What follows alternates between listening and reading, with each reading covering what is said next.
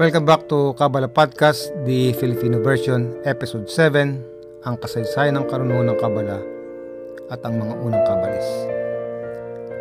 At sa detalye ng paksang ating tatalakayin, ang pagnanais, pagnanasa, pag-aasam, mithiin, kagustuhan o adhikain at iba pang mga salita na ang ibig sabihin ay desire sa wikang Ingles. Ang pangunahing papel nito sa ebolusyon ng paglikha sa pangkalahatan at sa kamakailang paghahayag ng karunungan ng kabala. Sa partikular, ay maaaring matutunan mula sa kasaysayan ng karunungan ng kabala. Ilalaan natin ang mga susunod na bahagi ng araling ito sa paksang iyon. Ang mekanismong nagtutulak sa proseso ng paghahayag at pagtatago ng karunungan ng kabala ay ang parihong mekanismo na nagtutulak sa ebolusyon ng sangkatauhan ay ang pagnanais. Sa unang yugto ng ebolusyon ng pagnanasa, noong ito ay medyo maliit pa, ang karunungan ng kabala ay ipinahayag sa ilang piling tao na nagmula sa kanilang pagiging malapit sa kalikasan. Habang ang pagnanais ay lumago at ang tao ay naging malayo sa kalikasan, at nagsimulang maghanap ng bagong katuparan sa pag-aari, karangalan, kontrol at kaalaman. Ang karunungan ng kabala ay itinago. Sa ating panahon, kapag ang pagnanasa ay umabot na sa punto ng pagkalunod at ang mga tanong tungkol sa layunin ng buhay ay lumitaw, ang karunungan ng kabala ay muling inihahayag sa huling pagkakataon at sa pagkakataong ito, ito ay para sa bawat tao. Ang mga kabalis ay naging pamilyar sa atin sa makasaysayang pagsuyod na ito ay nagsiwalat ng karunungan ng kabala sa mga panahong ang kalikasang tumanggap ay lumipat mula sa isang yugto ng ebolusyon patungo sa iba pa. Ang karunungan ay ipinahayag sa kanila para sa mga kabalis na iakma ito sa antas ng bagong pagnanasa. Sa katunayan, gayon nga ang kanilang ginawa. Mahalang, mahalagang banggitin na ang kasaysayan ng karunungan ng kabala ay kinabibilangan ng mga pagsusuring ito. Tiyak, hindi ito upang alisin ang kanilang kadakilaan o kahalagahan sa anumang paraan. Sa kabaligtaran, ang ilan ay umabot ng mas mataas na tagumpay kaysa sa mga kabalis na ating susuriin. Si Adan Si Adan ang kapartner ni Eva at pansamantalang nanirahan sa halamanan ng Eden ang simula ng huling yugto ng ebolusyon, ang espiritual na yugto. Sa Kabala, si Adan ay itinuturing na ugat na yugto ng espiritualidad ng tao. Ito ang dahilan kung bakit siya ay tinawag na Adan Harishon. Ang ibig sabihin ay ang unang tao sa madaling salita, at ang ibig sabihin nito na si Adan ang unang tao sa espiritual na yugto ng pag-unlad at hindi siya ang unang tao sa material na katawan na lumitaw sa ating mundo. Si Adan din ang naunang taong sumulat ng isang aklat ng Kabala, ang Rachel Hamala, The Angel of God's Secret, ang anghel ng lihim ng Diyos. Isang malit na aklat na may kasamang ilang mga guhit at talahanayan. Ito ay dapat tandaan na kahit nabagaman ang mga kabalis ay nagsasaad ng gawain ito kay Adan, walang nasulat na patunay na siya ang talaga ang may akda nito. Ang pangalang Rachel Hamala mula sa mga salitang Hebreo na mala, anghel, ras, o lihim, at el, Diyos. Kaya inihayag sa atin ni Hamala, Rachel, ang mga lihim ng lumikha. Sinasabi ng kabalistikong tradisyon na isinulat ni Adan ang anghel ng lihim ng Diyos mahigit 5,783 years na ang nakararaan. Gumamit si Adan ng mga alegorya at metapora upang sabihin sa atin kung paano niya naramdaman na mabuhay na nabubuhay siya sa dalawang mundo ang makalupa at ang espiritual. Naramdaman niya ang buong mas mataas na pag-iral, ngunit hindi niya ito mailarawan sa paraang maiugnay natin hanggang ngayon. Naabot niya ito sa kanyang mga damdamin at sa gayon ay inilarawan ito sa pinakamahusay na paraan na magagawa niya. Kung sisiyasatin mo ang anghel of the God secret, maliwanag na ang, mga, ang may akda ay hindi isang sibilisado, kundi edukadong mamot o mamot hunter. Si Adan ay isang kabalis na napakataas na antas na, na nakatuklas ng mga pangunahing lihim ng paglikha sa kanyang espiritual na paglalakbay. Siya ay pinag-aralan ang mas mataas na mundo kung saan gumagala ang ating mga kaluluwa bago ang kanilang pagbaba sa planetang mundo noong tayo ipinanganak. Kung saan bumabalik ang mga kaluluwa pagkatapos ng kamatayan ng katawang lupa. Sinasabi sa atin ni Adan kung paano muling magsasama-sama ang mga kaluluwang ito sa isang kaluluwa at bubuo ng tinatawag nating tao. Kung saan tayo ay mga piraso nito. Pagkatapos ni Adan, ang sumunod ay si Abraham. Si Abraham ay dumating dalawampung henerasyon pagkatapos ni Adan at siya ang unang nagsagawa ng organisadong pag-aaral ng Kabala. Nakita niya ang kangahangang pag-iral ng tao at mga tanong tungkol sa lumikha at sa gayon ay natuklasan ang mas mataas na mga mundo. Ipinasa ni Abraham ang kaalaman at ang pamamaraang ginamit niya upang makuha ang mas mataas na mundo sa mga henerasyong susunod sa kanya. Sa ganitong paraan, ang Kabala ay inilipat mula sa guro patungo sa mga mag-aaral sa loob ng maraming siglo. Ang bawat kabalis ay nagdagdag, nagdagdag ng kanyang natatanging karanasan at personalidad sa katawan na ito ng naipon na kaalaman. Si Abraham ay nanirahan sa Mesopotamia, ito ay ang Iraq ngayon, at habang ang lahat ng mga naninirahan doon ay sumasamba sa araw, sa buwan, sa mga bato, at sa mga puno. Ngunit isang araw, nagsimula siyang magtaka. Paano ang mundo ay nilikha? Bakit lahat ng bagay ay umiikot sa paligid natin? At ano ang ibig sabihin ng buhay? Sa katunayan, dapat may ilang kahulugan ang buhay, naisip niya, na may isang simula, wakas, sanhi at bunga. Dapat meron isang persa na nagpapakilos sa lahat. Tanong ni Abram sa sarili ang mga tanong na iyon.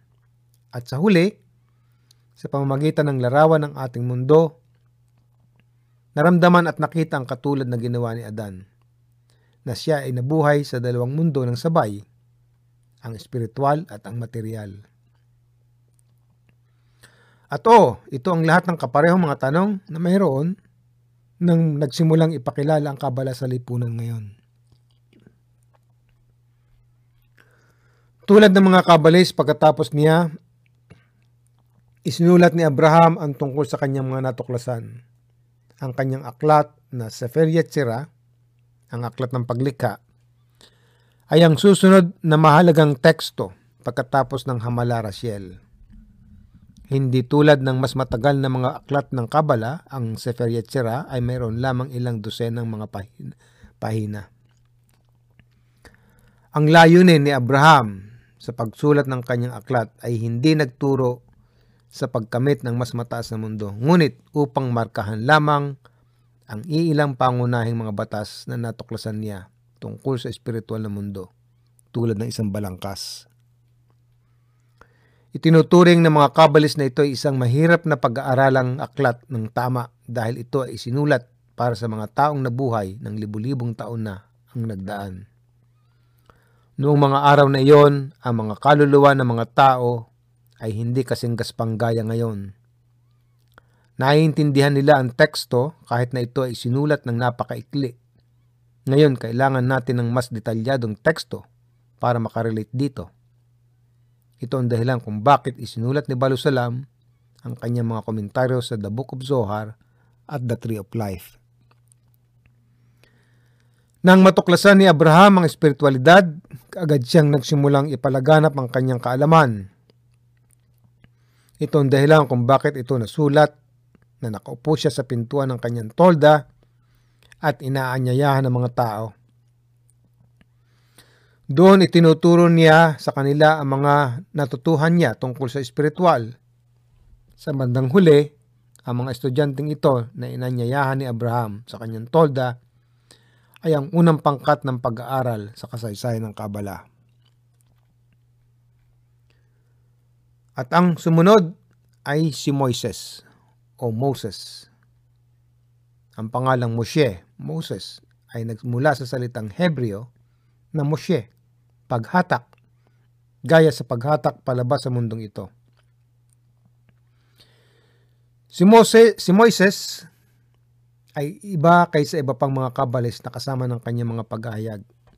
Siya ay inutusan upang isapubliko ang mga ito sa panulat at matatag na mga sentro ng pag-aaral.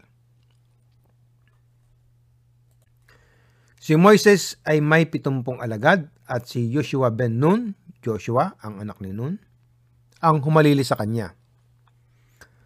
Nagawa ni Moises ang higit pa sa pagsasaliksik sa mas mataas na mundo. Hinarap niya ang praktikal na pagsasakatuparan ng kanyang espiritual na pagkamit sa ating mundo, tulad ng paglabas mula sa Ehipto sa karunungan na kanyang nakuha at sa mataas na persa na kanyang natanggap mula sa itaas, dinala niya ang mga tao ng Israel mula sa pagkakatapon. Ang kanyang sumunod na gawain ay magsulat ng isang aklat kung saan ang sinumang tao ay maaaring magtagumpay sa mas mataas na mundo. Gamit ang aklat na ito, nagawa niyang lumabas sa Ehipto sa espiritu at huminto sa pagsamba sa mga Diyos-Diyosan, sa araw at iba pang huwad na mga Diyos. Ito ay nagbibigay sa kanila ng pagpasok sa espiritual na Israel. Ibig sabihin ay Atsilut, isang mundo ng kawalang hanggan at kabuuan. Gumawa si Moises ng paraan sa kanyang aklat, ang Torah, Pentateuch, mula sa salitang or o liwanag. Naglalaman ito ng mga tagubilin kung paano gamitin ang liwanag bilang isang paraan upang sumulong sa espiritual na mundo. Lahat ng tao ay maaaring alisin ang takip ng buong larawan ng paglikha. Maaari nilang maabot ang ninanais na resulta at makamit ang pangwakas na layunin kung babasahin lamang nila at uunawain ng tama ang mga tagubilin. Ang pamamaraan ni Moises mula sa ang Torah na inaangkop sa kaluluwa ngayon ay nagpapahintulot sa sino man na makamit ang antas ni Moises ng espiritualidad. Pagkatapos ay si Rashbi, Rabbi Simon Bayuhay. Ang aklat ng Zohar, ang aklat ng kaliwanagan, ang susunod na pangunahing gawain sa Kabala ay marahil ang pinakatanyag. Ay sinulat ni Rabbi Simon Bayuhay, ang Rashbi, noong mga taong uh, mga taong uh, 150 CE. Si Rashbi isang disipulo ni Rabbi Akiba. Nakilala una sa lahat ng kanyang pagbibigay din sa panuntunang mahalin mo ang iyong kaibigan bilang iyong sarili. Gayunpaman, si Rabbi Akiba ay hindi nabuhay ng may katulad na kapalaran.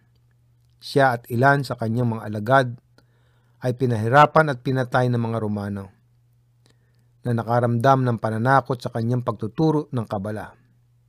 Nilaplos nila ang kanyang balat at pinalabas ang kanyang mga buto gamit ang bakal tulad ng curicumb sa ngayon na ginagamit sa paglilinis ng, ng kanilang mga kabayo.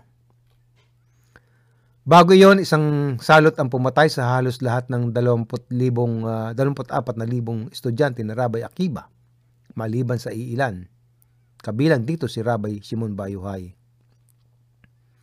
Nakita ng mga kabalis ang salot na ito bilang resulta ng kanilang lumalagong pagkamakasarili na humantong sa kanila sa walang batayan na puot. Ito ang kabaliktaran ng tuntunin ng kanilang guro Ibigin mo ang iyong kaibigan gaya ng, iyong sarili. Kasunod ng pagkamatay ng 24,000 alagad ni Rabbi Akiba, pinahintulutan ni Rashbi, ni si Rashbi, ni Rabbi Akiba, at Rabbi Yehuda ben Baba, upang turuan ng mga susunod na henerasyon ng Kabala, gaya noong itinuro ito sa kanya. Naramdaman ito na tanging ang mga hindi pa nahulog dito sa walang batayang pagkamuhi ay nakaligtas at sila ay sinulat ang susunod na dakilang kabanata sa Kabala, ang aklat ng Zohar.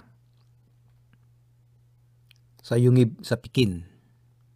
Si Rasbi at apat na iba pang mga tanging nakaligtas sa salot at sa galit ng mga Romano na pumatay sa kanyang guro. Sunod sa, sunod sa pagkahuli at pagkakulong kay Rabbi Akiba ay nakatakas si Rasbi kasama ang kanyang anak na si Rabbi Eleazar sa isang kuweba. Pagkaraan ng labintatlong taon, narinig nila na ang mga Romano ay hindi na naghahanap sa kanila at sila'y lumabas mula sa kuweba. Nang nasa labas na ng kuweba, nagtipon si Rasbi at walo pang lalaki at halos ay sampu. Si Rasbi, ang kanyang anak, at ang walo pa ay pumunta sa isang maliit na kuweba sa Meron, isang nayon sa hilagang Israel sa tulong ng kanyang anak at, ng, at ang iba pang walong mga kasama. Si Rabbi Shimon ay isinulat ang tugatog ng mga aklat ng Kabala.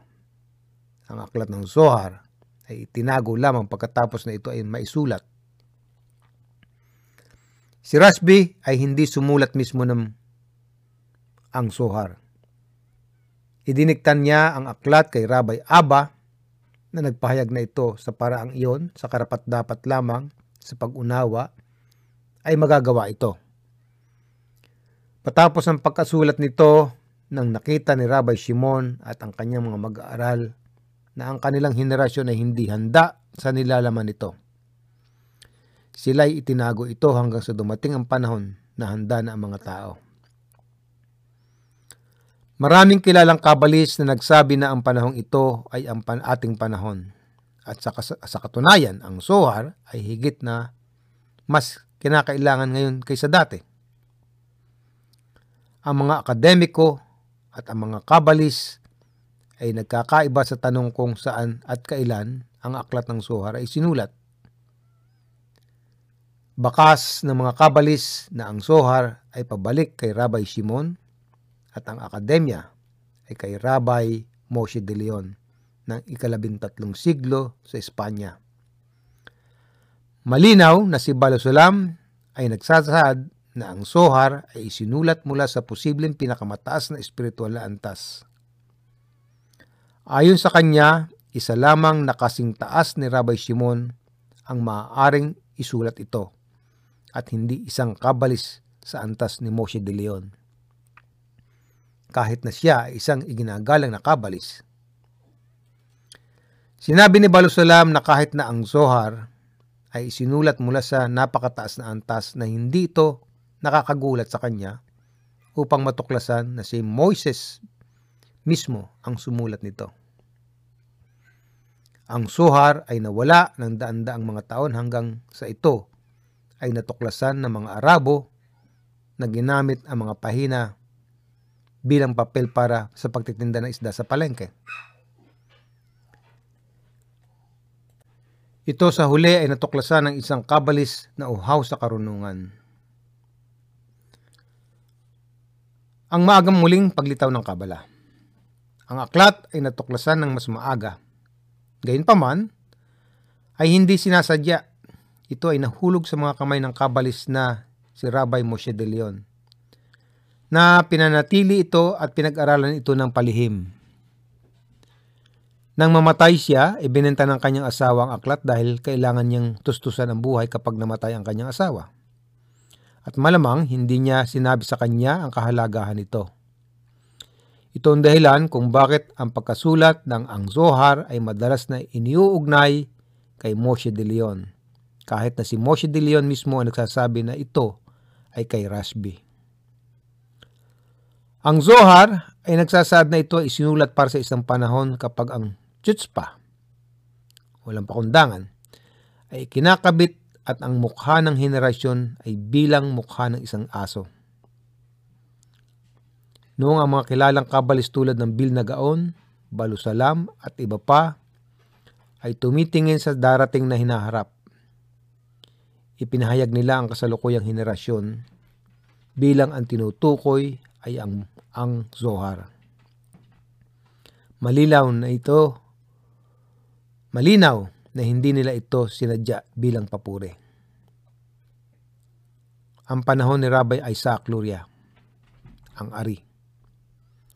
Ang yugtong ito sa pagbuo ng Kabala ay lubhang mahalaga sa Kabala ng ating henerasyon. Ito ang panahon na ang ari, Rabbi Isaac Luria, Ipinahayag ng Ari ang simula ng isang panahon na bukas na sa pag-aaral ng Kabala ng maramihan.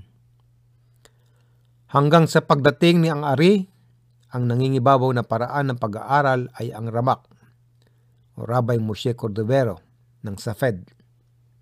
Ito ay isang paraan kung saan narara- nararanasan ng isang kabalis ang mas mataas na mundo ng halos natural.